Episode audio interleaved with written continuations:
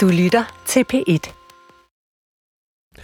Velkommen til programmet Pilgrim, der jo gerne tager dig med på rejser ind i troens univers. Og i dag der er det på en måde en rejse ind i et indre univers, som vi skal foretage. Det handler nemlig om meditation i dag. Jeg er taget ud et sted i nærheden af Østerbro station, et lokale, der bruges til meditation og fordybelse og yoga. Og her sidder jeg sammen med en af Øh, næstårene i meditationens verden i Danmark, nemlig Svend Trier, som øh, hvis man bevæger sig i øh, området omkring ny spiritualitet, så vil man øh, helt sikkert have stødt på din navn i forskellige sammenhænge, fordi udover at være meditationslærer, så er du også en, der er med til at arrangere forskellige seminarer, og du sådan synligt, har været synligt på det felt igennem mange, mange år. Øhm, I din bog, Meditation, som udgivet på Politikens Forlag, der siger du, at du har i mere end 40 år brugt en time om dagen på at meditere. Øhm, Sandra, hvad, hvad er det, der har drevet dig til at, at, at, meditere, sætte dig ned og meditere en, en hel time hver dag? Uh, jamen, uh, når jeg får stillet det spørgsmål, så plejer jeg at svare, det er for at huske, hvem jeg er. uh, fordi at uh, vi lever i en verden jo, hvor vi udsættes for så mange forskellige påvirkninger hele tiden. Vi bliver bombarderet med information og misinformation. Og øh, øh, alle mulige andre påvirkninger, som forsøger at forføre os på forskellige måder. Så, så det er så nemt at drukne i alle de påvirkninger. Så for mig er, har meditation været nærmest en nødvendighed, ikke en luksus, som et, et værktøj til at finde tilbage til mig selv. Ikke? Så når jeg sidder og mediterer, de, de par gange jeg dagligt sidder og mediterer, så, så, så giver det mig en følelse af ligesom at vende hjem til mig selv, finde ind til et indre center af, af ro og Man kan måske næsten tale om det er en overlevelsesstrategi. Det kan du godt sige, ja. at det på en måde er en overlevelsesstrategi, ja. ikke? Ja. Men, øh, men og overlevelse, og, men også udvikling af bevidstheden. Ja. Ikke? Ja. ja. Øhm, man forbinder jo samtidig meditation med noget øh, spirituelt, med noget åndeligt, med ja. en bestemt åndelig ja. øh, retning. Hvordan har det været for dig? Jamen bestemt, ja. Øh, øh, ja det, jeg begyndte selv at meditere ja, tilbage i 1967. Jeg var en del af, af hippie-generationen, ja. øh, som øh, på det tidspunkt var der mange fra den generation, som vendte blikket mod Østens visdom og, og meditation og yoga. Øh, måske blandt andet inspireret The Beatles, som som tog til Indien og fik en indisk guru. Og uh, uh, ja, som, som andre fra den generation, så eksperimenterede jeg også med hallucinogene stoffer og havde nogle oplevelser af ændret bevidsthedstilstand der, men, men jeg havde en intuition om, at, at det nok ikke var en farbar vej at fortsætte af den vej i længden, så jeg tænkte, er der ikke en naturlig måde, man kan blive høj på, uden risiko for, for alle de der bivirkninger? Ja. Og, og så, så blev jeg så draget af meditation og yoga og, og, hørte om det. Uh, og, og, og begyndte på det, og det hjalp mig så til at komme ud af det der stofbrug, brugen af stoffer.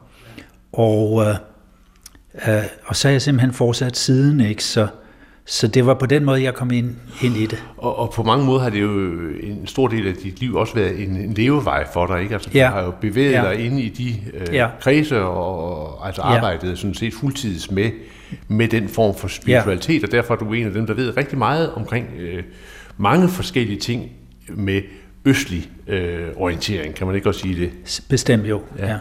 Øhm, er der forskel på, øh, når vi nu taler om meditation, nu sidder vi herinde i et lokale, øh, hvor man næsten kan mærke, at der engang imellem kommer nogen, og altså der er i hvert fald en intens atmosfære herinde, og hende for enden af, af, af det her nøgne lokale, der er der sådan et, øh, en ramme med noget sand, hvor der er lavet forskellige sådan næsten sendagtige mønstre i, mm-hmm. ikke? Øh, noget man formentlig ikke ville have set for 40 år siden, men det er sådan noget, man, man jo ser nu. Altså, er der en forskel på, hvordan det var i de glade hippietider med meditation, og så, og så der, hvor vi er, er landet nu? Ja, øh, altså i, i den gang, der var meditation jo noget meget fremmedartet eksotisk. Og øh, Uh, hvis man sagde, at man praktiserede meditation, så kiggede folk mærkeligt på en. Ikke? I dag er det jo uh, nærmest blevet mainstream, blandt andet takket være udbredelsen af, mindfulness, specielt måske gennem de sidste 15-20 år, og, og John Kabat-Zins arbejde i den forbindelse. Ikke? Så, så, så, og så er der også måske i dag mange flere forskellige former for meditation, som man har adgang til. Uh, altså i dag kan du nærmest i enhver helsekostbutik for eksempel finde en bog om chakraer, de, de der energicenter, som man beskriver i Østens traditioner. Ikke? Uh, så meditationsmusik og meditationsmusik og så videre. Ja, og der er sikkert også meditationsapps, skulle jeg forestille mig. Me- meditationsapps, ja, bestemt, ja.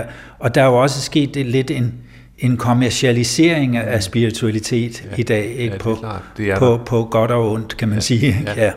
Og, og, og omkring det, øh, mm-hmm. altså omkring selve fænomenet meditation, så er der jo så vokset en, en hel, øh, øh, hvad skal vi sige, kultur op, Ja. Øh, dels omkring yoga, ikke? at yoga ja. er jo vældig, vældig almindeligt i mange, mange sammenhænge. Ja. Øh, også på en helt anden måde, end det var for 40 år siden. Og så det, jeg kalder det New Age-miljøet, hvor man øh, sådan sanser med krystaller og... Ja. Øh, jamen, der er jo alle mulige ting i det, men ja. altså, det er jo også en form for, for sansning på en anden måde, end det, ja. som i hvert fald 40 år siden var ja. var almindeligt accepteret. Ja, ja. Så på den måde er der jo sket noget. Men hvis man nu ser på, hvad skal vi sige, meditation sådan i sin grundform, så, øh, så kan man vel sådan sige, at øh, udgangspunktet øh, har noget at gøre med, at meditation er en naturlig del af sindet. Altså det, mm-hmm. du, mhm. det du ligesom bevæger dig hen imod, er en naturlig del af sindet. Det er ikke noget specielt. Mm, Eller ja. hvad, hvad tænker du? Jo, bestemt ja. Uh, altså man kan tale om meditation jo på to forskellige måder. Øh, selve ordet meditation er jo ikke et entydigt begreb, ikke? Men, men hvis vi skal prøve at forenkle det og skære det ned til, til noget essentielt, så kan man tale om det på to forskellige måder. Dels kan man tale om meditation som en særlig bevidsthedstilstand, tilstanden af meditation eller den meditative bevidsthed. Og så kan man tale om meditation som forskellige teknikker, metoder, værktøjer, som kan hjælpe en til at nærme sig den der meditative tilstand. Så når vi taler om meditation som en særlig bevidsthedstilstand, så er det jo i virkeligheden noget, alle mennesker kender til, i hvert fald glimtvis, momentant. øh, selvom de ikke har, øh, har praktiseret meditation, eller sat sig ned og for at meditere 20 minutter morgen og aften, eller hvor, hvor meget det nu er, Øh, så, så kender alle mennesker til den der meditative bevidsthed. For eksempel kan vi opleve den, hvis vi er ude i naturen og ser en smuk solnedgang, eller vandrer i bjergen og kigger ud over panoramaet. Ikke? Så, så kan vi spontant glide ind i en form for meditation, eller falde ind i meditation. Ikke? Øjeblikket, hvor man kigger ind i en babys nyfødt barns øjne. Præcis, ja. Ja, præcis. Uh, og, ja. og på den måde kan man jo sige, at, at altså, selvom det, vi skal tale om nu, er øh, noget, der retter sig mod Østen, så har man jo de erfaringer også fra Vesten. Jeg sad lige her ja. i sidste uge og læste en, en meget interessant bog øh, omkring øh, den tyske filosof øh, Martin altså Heidegger, ja. øh, og hans det begreb, han har, som hedder Gelassenheit, som også findes hos, hos Eckhart, den gamle mm-hmm, 1200-tals mystiker Eckhart, mm. og som jo har noget at gøre med, at man ligesom læner sig tilbage og så venter på at se, hvad opstår der. Altså, ja. der, der, er sådan, der er sådan et rum, ja. der åbner for, ja. for, for, for, for, for sindets øh, nærvær, eller ja. kalder, eller sådan noget. Ikke? Og, ja. ja. Ja. Det er vel også, han har sagt, altså en beskrivelse af det der ja, ja, præcis, ja. tilstand, som man, ja. som man ligesom retter sig hen imod. Ja, Men, ja, man kan jo sige, hvis man meget kort skulle sige, hvad, Altså, øh, når man taler om den meditative tilstand, der kan jo selvfølgelig være mange meditative tilstande af forskellige niveauer, men hvis vi skal, igen skal prøve at forenkle det, så kan man sige, at det er en tilstand, der på den ene side er karakteriseret af fravær af den sædvanlige mentale støj, som ellers fylder vores hoveder, og bekymringer om, hvad der skal ske i morgen, eller, eller grublerier om, hvad der skete tidligere. Ikke? Så, så det er en tilstand af, af indre ro, afslappethed, men samtidig også en forhøjet nærvær, tilstedeværelse, vågenhed. De to elementer sammen. Mm. Ja.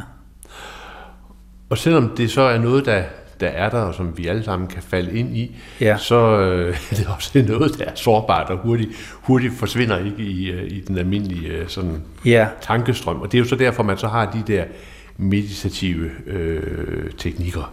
Ja, Øh, men meditation har også været, været en del af, hvad skal vi sige, religiøse traditioner, altså Ja. en del af religiøse traditioners Ja. fordybelsesprocesser. ja, ja. Så øh, ja, man taler jo om øh, meditation inden for, for alle kendte religioner i virkeligheden. Ikke?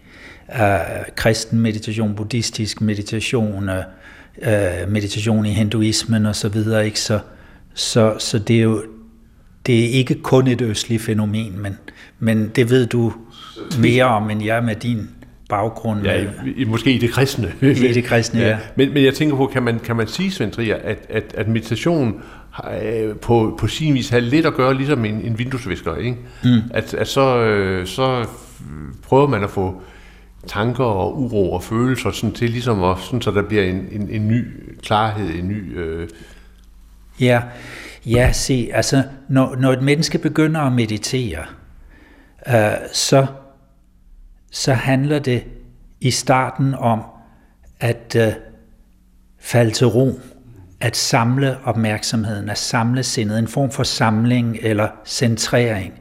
Så typisk når man begynder at meditere, så har man brug for et bestemt fokuspunkt eller ankerpunkt for bevidstheden. Ikke fordi, altså for at bruge et klassisk billede, ikke? det menneskelige sind har man sammenlignet med en abe, der springer restløst fra gren til gren. Ikke? Så hvis vi skal få den der abe til at falde til ro, så skal den have en klasse bananer at holde sig til. Uh, så, så når man begynder at meditere, og det, det er noget, man ser i alle traditioner, altså, så starter man med at have et bestemt ankerpunkt eller fokuspunkt. Det kan for eksempel være vejrtrækningen, at man med sin opmærksomhed følger den naturlige vejrtrækning. Eller det kan være et mantra, såkaldt mantra eller lydord, som man gentager ind ved det. Eller det kan være et punkt på kroppen, hjertecentret for eksempel, eller, eller et visuelt objekt, øh, hvor man måske til at starte med mediterer med åbne øjne og har fokus på det objekt, et tændt sterin lys, en blomst og så videre, ikke? og så, så kan man lukke øjnene og genkalde sig øh, Øh, meditationsobjektet for sit indre øje. Øh, så, så alle de teknikker handler essentielt set om til at starte med at samle opmærksomheden, bringe opmærksomheden til ro.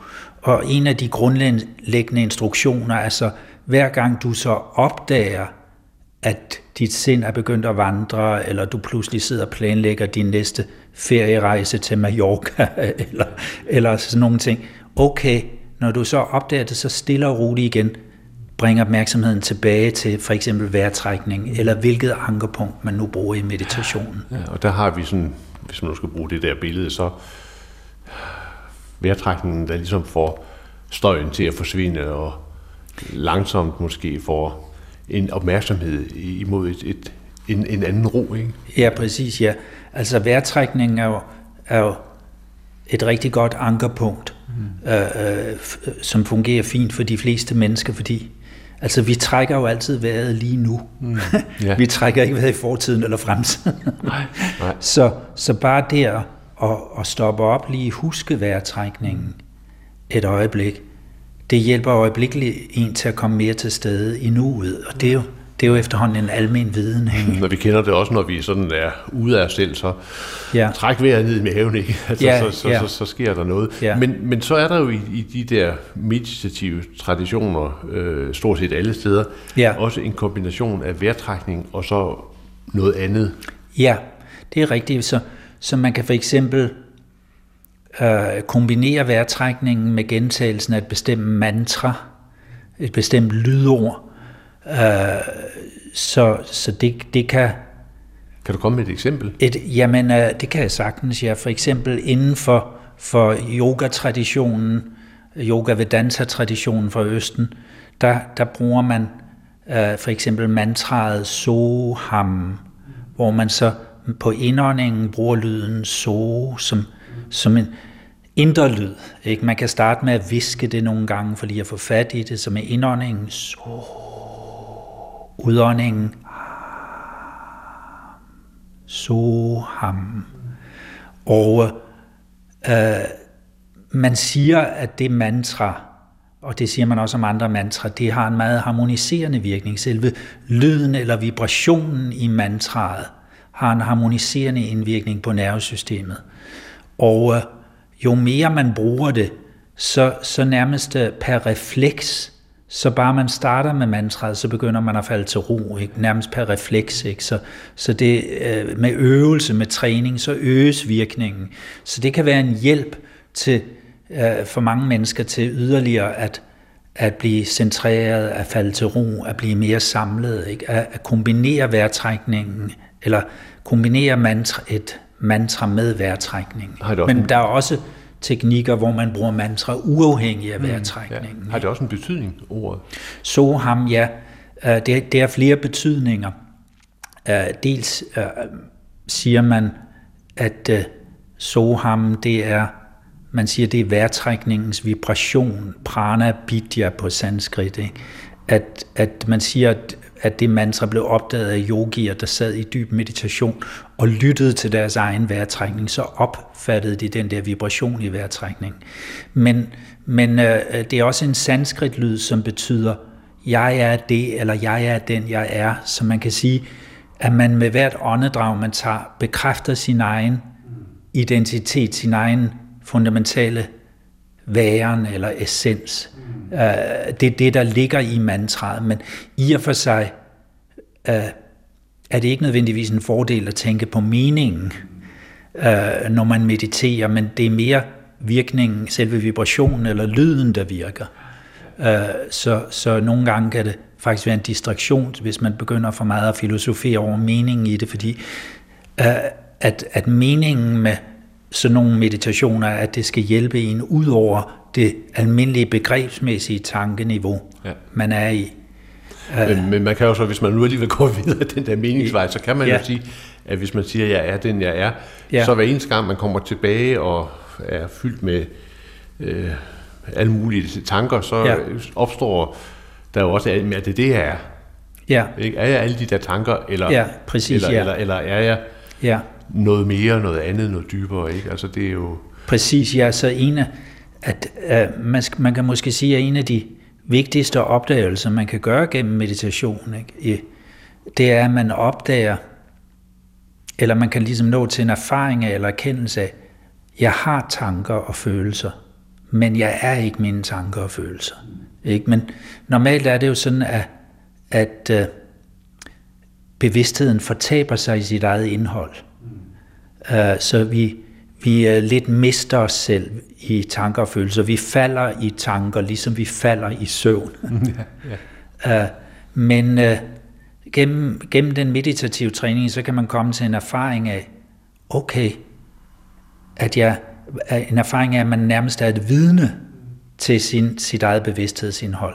Man er ikke så fuldstændig lost i det, som man plejede at være, ikke? men man, man kan træde et skridt tilbage og bare observere, hvad der rører sig i en, men uden at blive identificeret med det.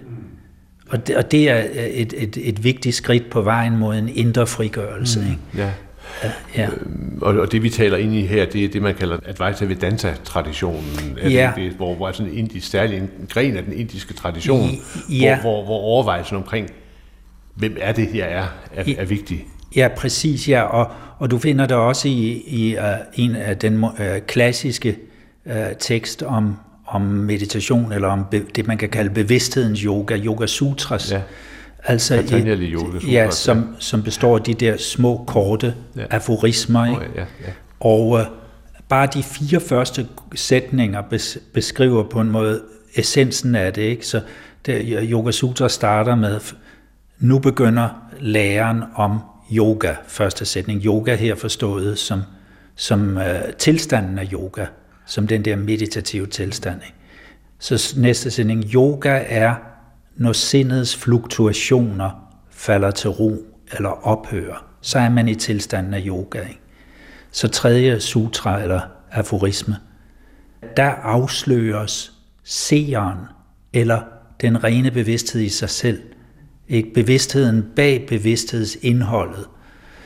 Øh, og så den fjerde sutra, men normalt tager denne rene bevidsthed form af det skiftende bevidsthedsindhold, eller fortaber sig selv i det skiftende bevidsthedsindhold.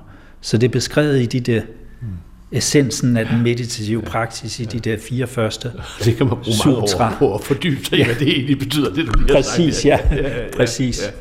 Men, men øh, udover det, det med, med, med lyde som, altså, som en, en form for Ja. øh, vej ind i det meditative, så øh, kan man sige, at hele det visuelle øh, Ja. betyder også noget. Nu sidder vi som sagt her Ja. foran den der, øh, de der bevægelser i den her øh, sand Ja. opstilling, og der er lys og så videre. Øh, og man kan næsten forestille sig, hvis man sad her en aften, hvor der var mørkt, og så lysets øh, refleksion ind i de der sandbevægelser, der er mm. lavet med, sikkert med en lille rive, så kunne man, øh, så kunne man falde helt til ro i det.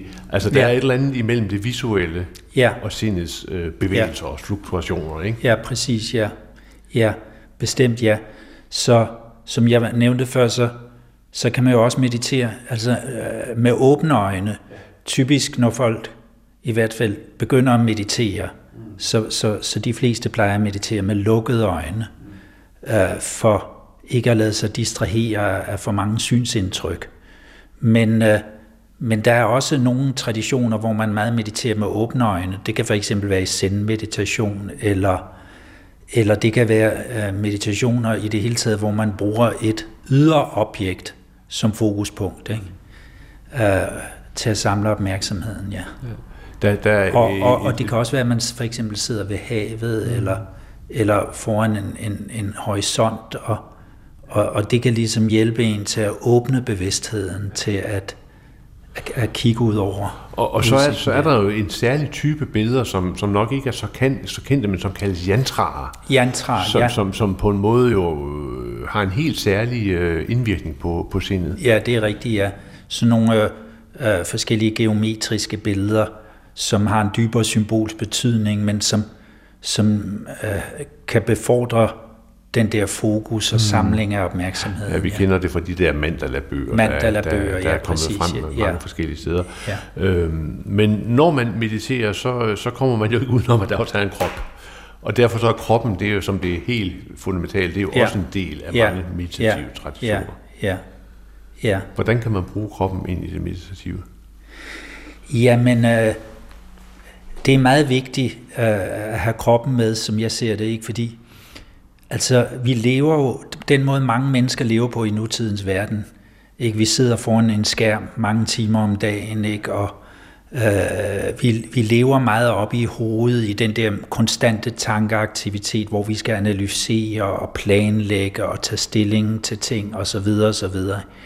så, så, øh, så det er så vi glemmer lidt vores egen krop, kan man sige. Ja, ja, vi lever ud af kroppen. Ja, så, øh, så når man øh, typisk starter at meditere, så kan det være en stor hjælp lige at give sig selv lov til at sidde og mærke sin egen krop. Det kan for eksempel være sådan, som man kender det inden for mindfulness gennem en form for kropsscanning. Man kender det også inden for yoga i yoga nidra, ikke? Øh, hvor man lader opmærksomheden eller bevidstheden øh, gå igennem de forskellige kropsdele, og det kan være det kan være på en mere spontan måde, eller det kan være en ganske bestemt sekvens osv. Der, der er mange måder, man kan gøre det på. Men, men, øh, men det kan være en hjælp til, hvis, specielt når man sætter sig og starter at meditere, måske er fyldt af dagens indtryk, så lige til at starte med sidde et øjeblik og bare mærke kroppen og blive ven med sin egen krop og, og nå til en form af accept af den her krop. Ikke? Så, så meget ofte så den, den dialog, vi har i forhold til vores egen krop, er ikke altid særlig venlig. Ikke? For eksempel, åh, den forbandede skulder. Ikke? Nu så gør det ondt igen, ja. ja, ikke? Så, så hvis, vi, hvis vi ligesom kan give os selv lov til at, at, at, at sidde et øjeblik og mærke kroppen, og uanset hvordan vi så har det, at acceptere det som det er, at give plads til det, vi mærker. Ikke? At blive ven med vores egen indre uro. Ikke? Så, så meget ofte så har folk jo den idé om, når jeg skal meditere, så handler det om, at jeg skal prøve på at falde til ro.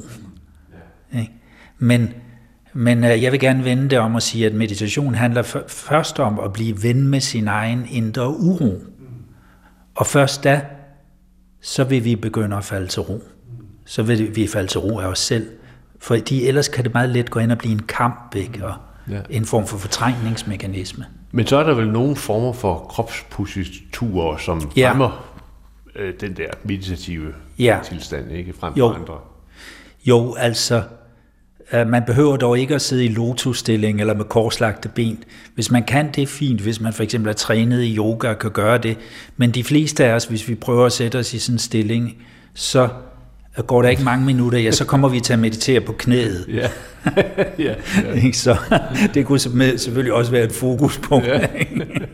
men, øh, så, men det, der er det vigtige, det er, at man sidder nogenlunde opret. Ikke for meget foroverbøjet og heller ikke øh, tilbagelænet, men man sidder opret rank med en vis værdighed, man siger som en buddha eller som en sphinx. Ikke? Men samtidig afslappet, bekvemt. Og, og for, de, for mange mennesker kan det være en hjælp, hvis man har lidt støtte i lænden og sådan noget, sidder, sidder i en god stol. Ikke? At det er i virkeligheden for, for mange mennesker, som her i Vesten, mere hensigtsmæssigt at sidde på den måde, end at prøve på at sidde i, i lotus eller med korslagte ja, ben. Ikke? Ja, ja, ja, det, øhm, så er der jo et, et begreb, som for 40 år siden, da du begyndte at meditere, var sådan et, et Ja. særbegreb, kan man sige, eller en, Ja. et, et, en del af et sprog, som, som slet ikke var almindeligt. Men i dag kan man jo godt sige, at det er blevet meget mere almindelig, nemlig øh, ord omkring chakra og Chakra, ja. og, og sådan noget. Altså, det er, jo, det, er jo, det er jo ret bemærkelsesværdigt, hvordan et ord, der var totalt ukendt for 40 år siden, i dag ja. er et ord, der sådan er næsten almindeligt. Ikke? Ja, chakra, eller, ja. eller for slet ikke at tale om sådan ord som karma, ikke? Altså, Ja, og- Nu er der skrevet bøger om company karma, og, Jamen, det er en vældig sproglig, sproglig forandring. ikke? Ja, ja. Men altså, det, lad os tage, nu, nu bevæger vi os fra, Okay. fra åndedræt og vi, det, vi ser, og Ja. fra kroppen, og så øh, ind i øh, meditative teknikker, der har noget at gøre med, øh, skal vi så kalde det begrebet energi. Energi, ja. Ja, ja altså uh, i Østens traditioner, man ser det jo for eksempel både i, i, i taoismen og også i buddhisme og hinduisme, uh, at uh, der opererer man jo med, at uh, uh, det man kan kalde ens subtile eller fine læme eller energilæmet. Uh, og uh, så vi har ikke bare det her håndgribelige fysiske, den her håndgribelige fysiske klump, vi sidder i uh, men, men vi har alle sammen også et finere energilæme. Uh, og man siger, at nogle mennesker, som for eksempel som er klaverjante eller har særlige psykiske evner, de er i stand til at se energilæmet omkring et menneske som en aura, en persons aura. ikke? Øh, Og rigtig mange mennesker kan også mærke det. Man kan mærke en persons udstråling og så videre. Man kan mærke en persons energi, og man taler jo også i dag, det er blevet almindeligt at sige, åh, her er dårlig energi, eller her er en god Ja, ja, energi, ja. og så videre. Så Ja. det er også blevet almindeligt. Ikke? Uh, og, og der taler man så også om, at i, i menneskets energilæme, der er der nogle bestemte punkter eller centre, knudepunkter eller centre, øh, som man kalder for chakraerne. Ikke? Og de har deres korresponderende punkter i det fysiske læme. Og øh, øh, disse chakraer repræsenterer så forskellige bevidsthedsniveauer. Så, så man kan så ved at have fokus på de korresponderende fysiske punkter øh, i, i kroppen, øh, så kan man øh, få en oplevelse af, af, hvad, af det potentiale, der ligger i de forskellige chakraer. Mm. Så, så prøv lige at give et konkret eksempel, Svend Trier. Altså, hvad, hvad Ja. vil det sige?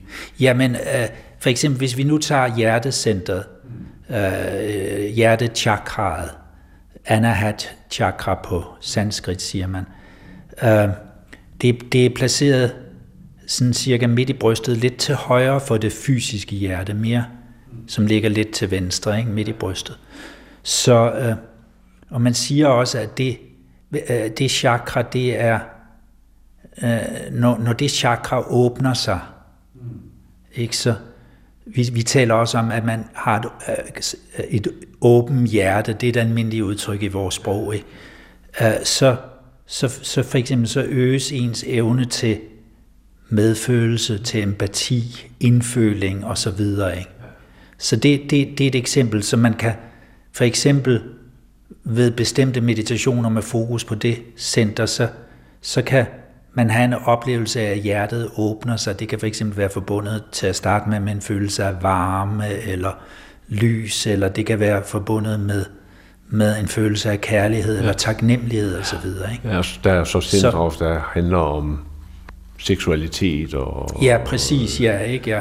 Så der man taler om, om syv forskellige ja, centre, ja. ikke, som hver repræsenterer forskellige bevidsthedsniveauer, kan vi ja. sige. Ja. Kan, kan, man så, kan man så tale om, Svend Trier, at ved at, ved at man mediterer på de der øh, chakra-punkter og får en, mm. et sprog for øh, hjertet eller øh, hvad, hvad det nu, altså, at der, der, der, der, der kommer der et nyt sprog ind i ja. menneskers øh, tilværelse igennem meditation, altså et nyt ja. sprog i kommunikationen med omgivelserne.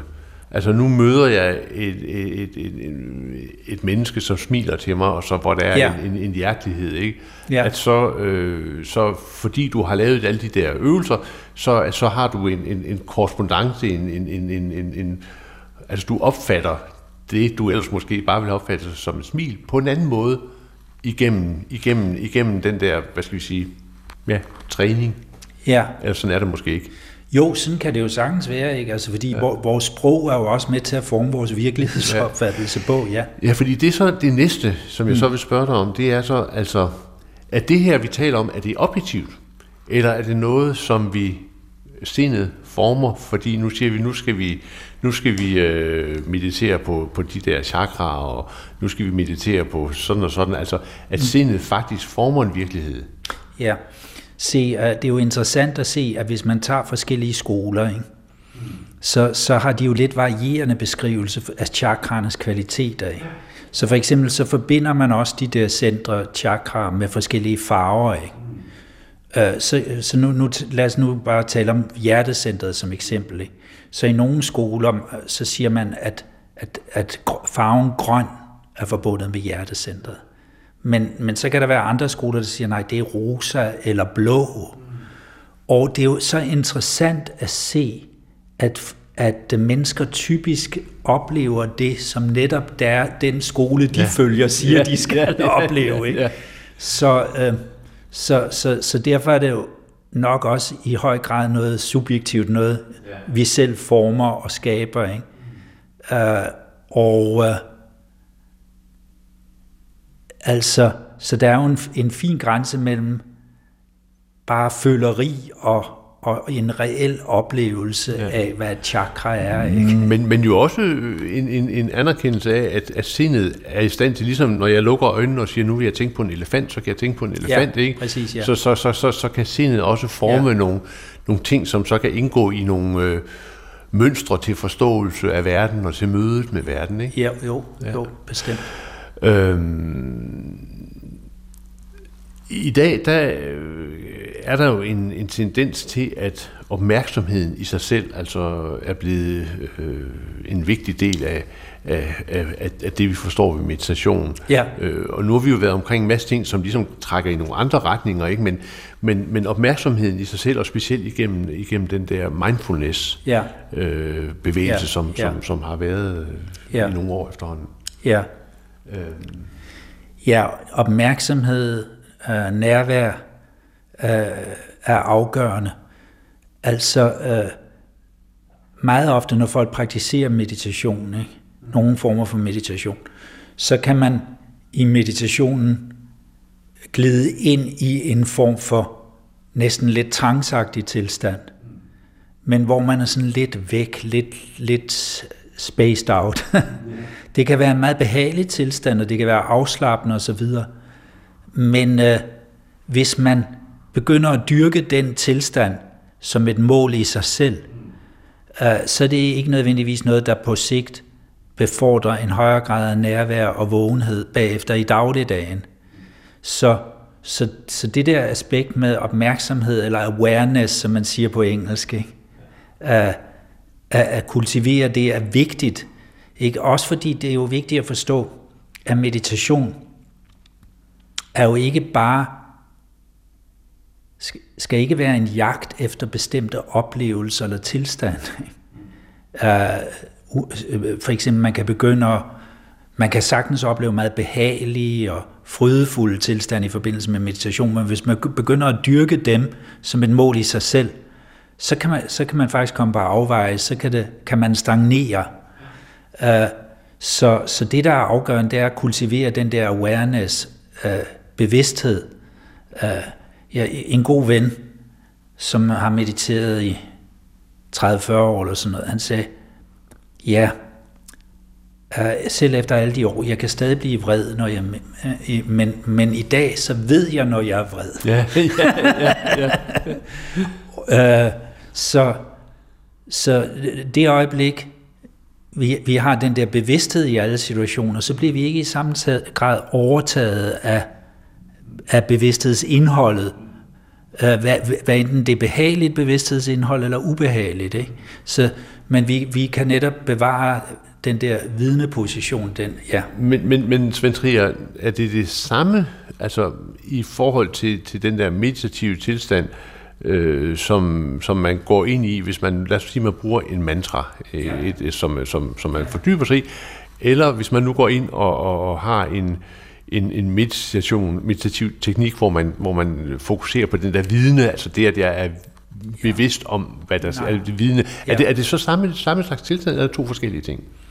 Uh, det, det, er, det er i virkeligheden to forskellige ting, men de kan komplementere hinanden ud fra min erfaring, som jeg ser det. Men det er to forskellige ting, som ikke nødvendigvis fører til det samme. Ikke? Så inden for buddhismen, ikke, så taler man om for eksempel, når man mediterer med et bestemt objekt, med fokus på et bestemt objekt. Det kalder man for shamatha-praksis. Shamatha med objekt, og så kan man på et lidt mere videregående trin, når man har trænet nærværsmusklen i tilstrækkelig grad, så kan man komme til et punkt, hvor man slipper sit meditationsobjekt, og så bare hviler i en form for åben nærvær, hvor man er i en egentlig meditativ tilstand. Det kalder man så shamatha uden objekt. Ikke?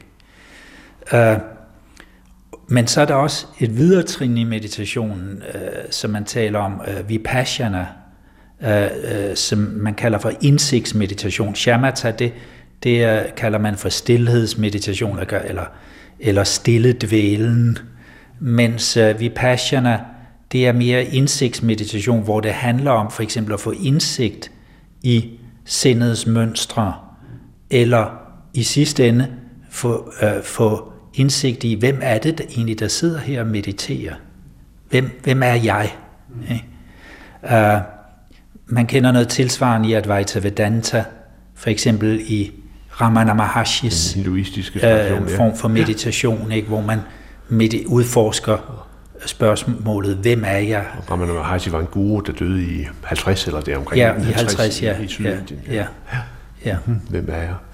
Men, men det vi så ligesom, hvis vi nu ligesom laver sådan en lille mellemregning her, så, så, så, så, så kan vi sige, at altså, de meditative teknikker øh, peger ind imod øh, at bringe sindet til ro, og i den ro, der er der alligevel forskellige måder at være til ro. Det, det, det er forskellige, der, der op, og der fremkaldes så nogle nye dimensioner øh, med, med nye sprog osv. Ja. Så min, men min erfaring for eksempel er, at og igen, når man taler om mantra-meditation, du bruger spørgsmål om mantra-meditation, så er der også mange former for mantra-meditation. Der, der øh, er forskel, også forskellige skoler og retninger med det, men, men min egen erfaring med mantra-meditation, det har været, at det, det kan være øh, et rigtig godt værktøj til at falde til ro, og til ligesom at blive absorberet dybt i ens indre i en tilstand af ro. Ikke? Uh, mens uh, uh, sådan mere mindfulness-lignende teknikker og nærværstræning osv., uh, det kan være en rigtig god hjælp, uh, også ude i dagligdagen, og kan være med til at bryde kløften mellem meditation og aktivitet i dagligdagen, ikke? fordi det er også noget, man kan tage med sig ud i dagligdagen og integrere i dagligdagen. Ikke? Øh, fordi ellers kan der måske opstå den der kløft mellem, ja, at man kan sidde og være i meditation i en fredfyldt, behagelig tilstand, ikke? og så går man ud i dagligdagen, og så kan der være en efterklang, men, men, øh, men så glemmer man det lidt igen. Ikke? Ja, er præcis. Så, ja. Der er også jævnlig fokus på øh, situationer, hvor seksualitet og meditation kombineres i det, man kalder tantra. Tantra, ja. ja. Som jo på mange måder øh, virker til at være meget populært. Ja. Øhm, hvordan, hvordan ligger det med tantra i forhold til det, vi nu har talt om her øh, omkring meditation? Altså, er, er, det, er, det, er det meditation, eller er det noget helt andet? Er det Ved du hvad, det kommer jo an på, hvordan man definerer det, ikke? Mm. Ikke så, ja. så øh, men øh, øh, meget af, af det, man kalder tantra her i Vesten, øh, det er jo meget forskelligt fra, fra den østlige, oprindelige tantra, ikke? hvor at den del, der har at gøre med for, for eksempel øh, at bringe en meditativ bevidsthed ind i seksualiteten, det er bare et aspekt af det. Øh, øh, mens det er jo det, der har fået nærmest hele fokus, når folk taler om, om tantra, typisk her i, i Vesten. Ikke? Men, øh, men, men ellers kan man jo sige, at det, for mange mennesker kan det være en positiv oplevelse. For eksempel, at når, når man, øh, hvis man skal bringe den meditative bevidsthed ind i seksualiteten, hvis, hvis en sex, sexliv ikke skal være, det handler jo om, at man i stedet for at være præstationsorienteret og resultatorienteret, så er man mere procesorienteret, for at sige det med et fint ord, ikke? At, at hvor man er nær, øver sig i at være nærværende hele vejen igennem i processen, ikke? i stedet for, åh, oh, nu skal jeg præstere, og nu skal vi nå frem til det her klimaks og så videre. Ikke? Så, så bare det at tage den indstilling med, også i ens sexliv, kan, kan jo være noget positivt og berigende, og er det øjensynligt for mange mennesker, ikke? Og det kan man, man kan kalde det en form for meditativ sex, kan man sige, ikke? Men, men det, det, det, er, det er jo ikke det, som den østlige tantra handler om dybest set. For den handler om? Jamen, øh, øh, den handler i sidste ende om, om selvtranscendens, ikke? Ja. ja. Så, så, så det er nogle meget dybere, hvad skal vi sige, indre processer, den, den, den, den fokuserer på den østlige tradition. Ja, præcis, ja. Nu har vi jo talt om, om meditation som, som noget, øh, man gør, mennesker gør, øh, men der er jo også opstået øh, traditioner for øh, meditative gruppeprocesser, altså hvor, ja. mennesker, hvor mennesker mediterer sammen og ja. oplever, at det giver øh, også noget specielt, det med, at, at man mediterer sammen. Ja, præcis. Altså, øh, det, det er, synes jeg er en meget generel oplevelse, som, som jeg hører fra rigtig mange mennesker, bare at når de kommer og mediterer flere sammen, at de oplever på en eller anden måde, at det er befordrende for deres egen fordybelse at sidde flere sammen.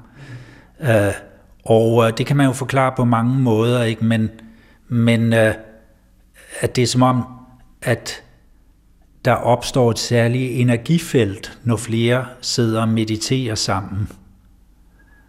Måske var det noget af det samme, Jesus talte om, når han siger, at når to eller flere er samlet i mit navn, så er jeg midt i blandt dem.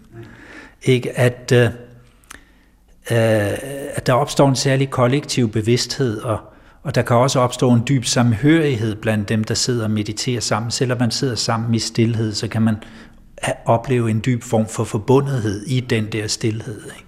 Hvor man, man, hvis man kan gøre det, skabe et miljø omkring det, hvor at der, man ikke har for travlt med at skulle bevise, at man er en dygtigere mediterende end den anden, eller man er mere spirituel end den anden, eller min meditation er dy- dybere end din, ikke? Men, men hvor, hvor det netop handler om at give slip på, på den der jeg-identifikation, ikke? så kan man opleve en, en, en dyb forbundethed.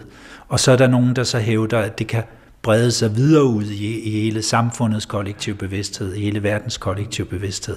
Så man har meditationer for verdensfred og så videre mm. og så videre. Ja. Men, men i hvert fald i forhold til for 40 år siden, ja. så er der nu ved at komme en større almindelighed omkring det, at mennesker har nogle særlige oplevelser, når ja. de sidder sammen i stillhed. Bestemt, ja.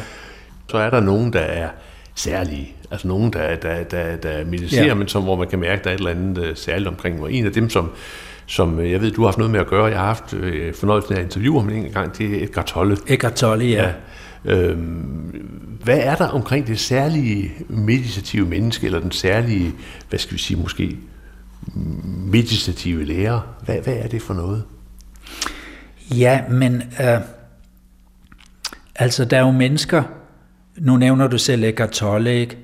Og han, han er jo, øh, ja, han er et eksempel på en, som, som faktisk uden at have nogen bestemt form for spirituel praksis eller meditativ praksis, oplevede i sine yngre år en spontan form for opvågen, en spirituel opvågen, faktisk efter i, i lang tid at været i en form for depression eller livskrise, Ikke? Men hvor han ligesom kom til et punkt, hvor han gav slip, gav op på en eller anden måde, og så pludselig oplevede, hvordan tingene åbnede sig for ham, og han gled ind i en anden bevidsthedstilstand, øh, hvor han følte sig befriet for, for den lidelse, der hidtil havde præget hans liv.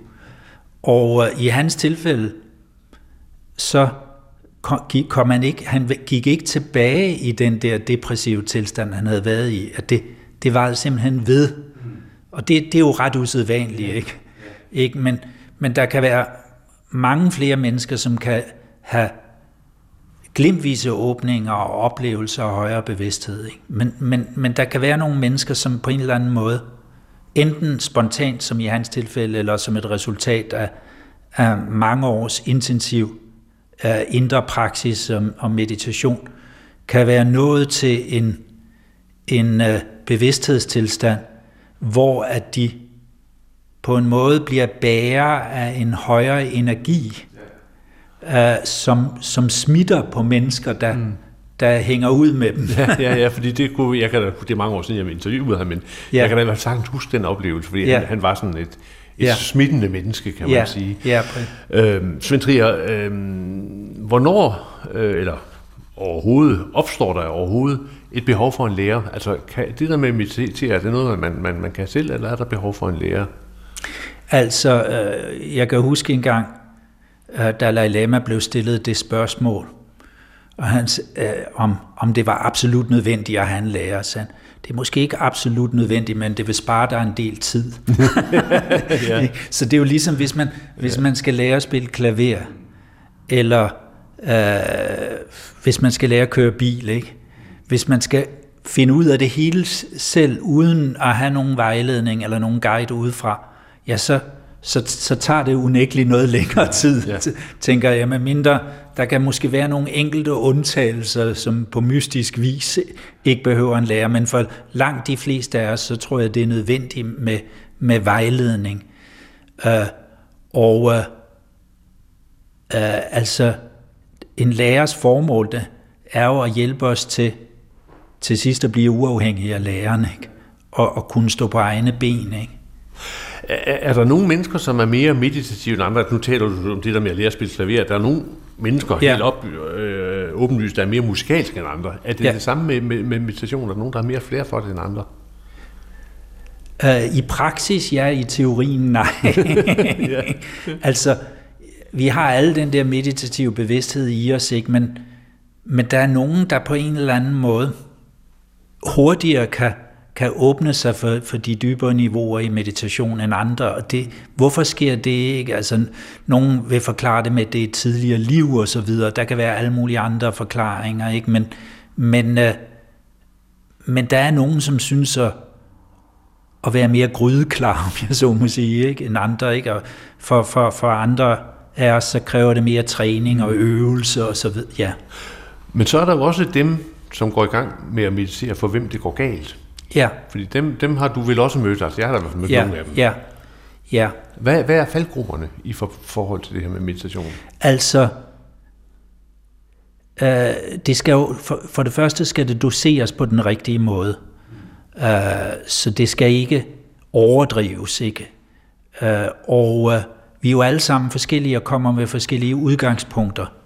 Så så der er ikke én meditationsform, som nødvendigvis er den rigtige for alle mennesker, uanset hvad repræsentanter for de forskellige skoler vil hæve, der netop deres meditationsform er den bedste og dybeste. Ikke?